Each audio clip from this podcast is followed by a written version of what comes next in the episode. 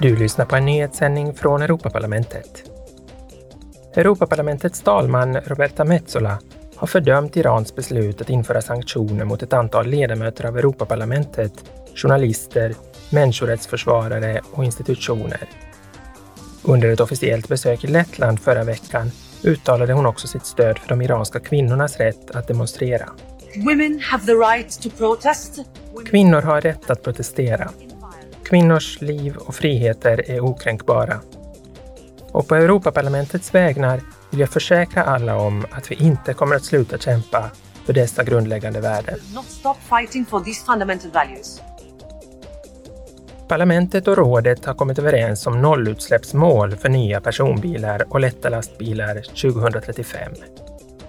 Det är den första överenskommelsen inom det så kallade 55 paketet och en tydlig signal inför FNs klimatkonferens COP27 om att EU tar frågan på allvar. För att uppnå målen i EUs klimatlag behövs konkreta regler som de man nu kommit överens om. Överenskommelsen ska också se till att tillräckliga medel avsätts för att lindra den gröna omställningens ekonomiska konsekvenser.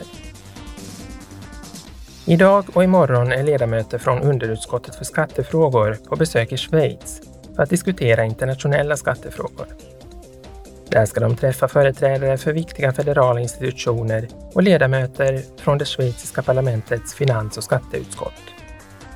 Även möten med experter och företrädare för den privata sektorn och civilsamhället står på agendan.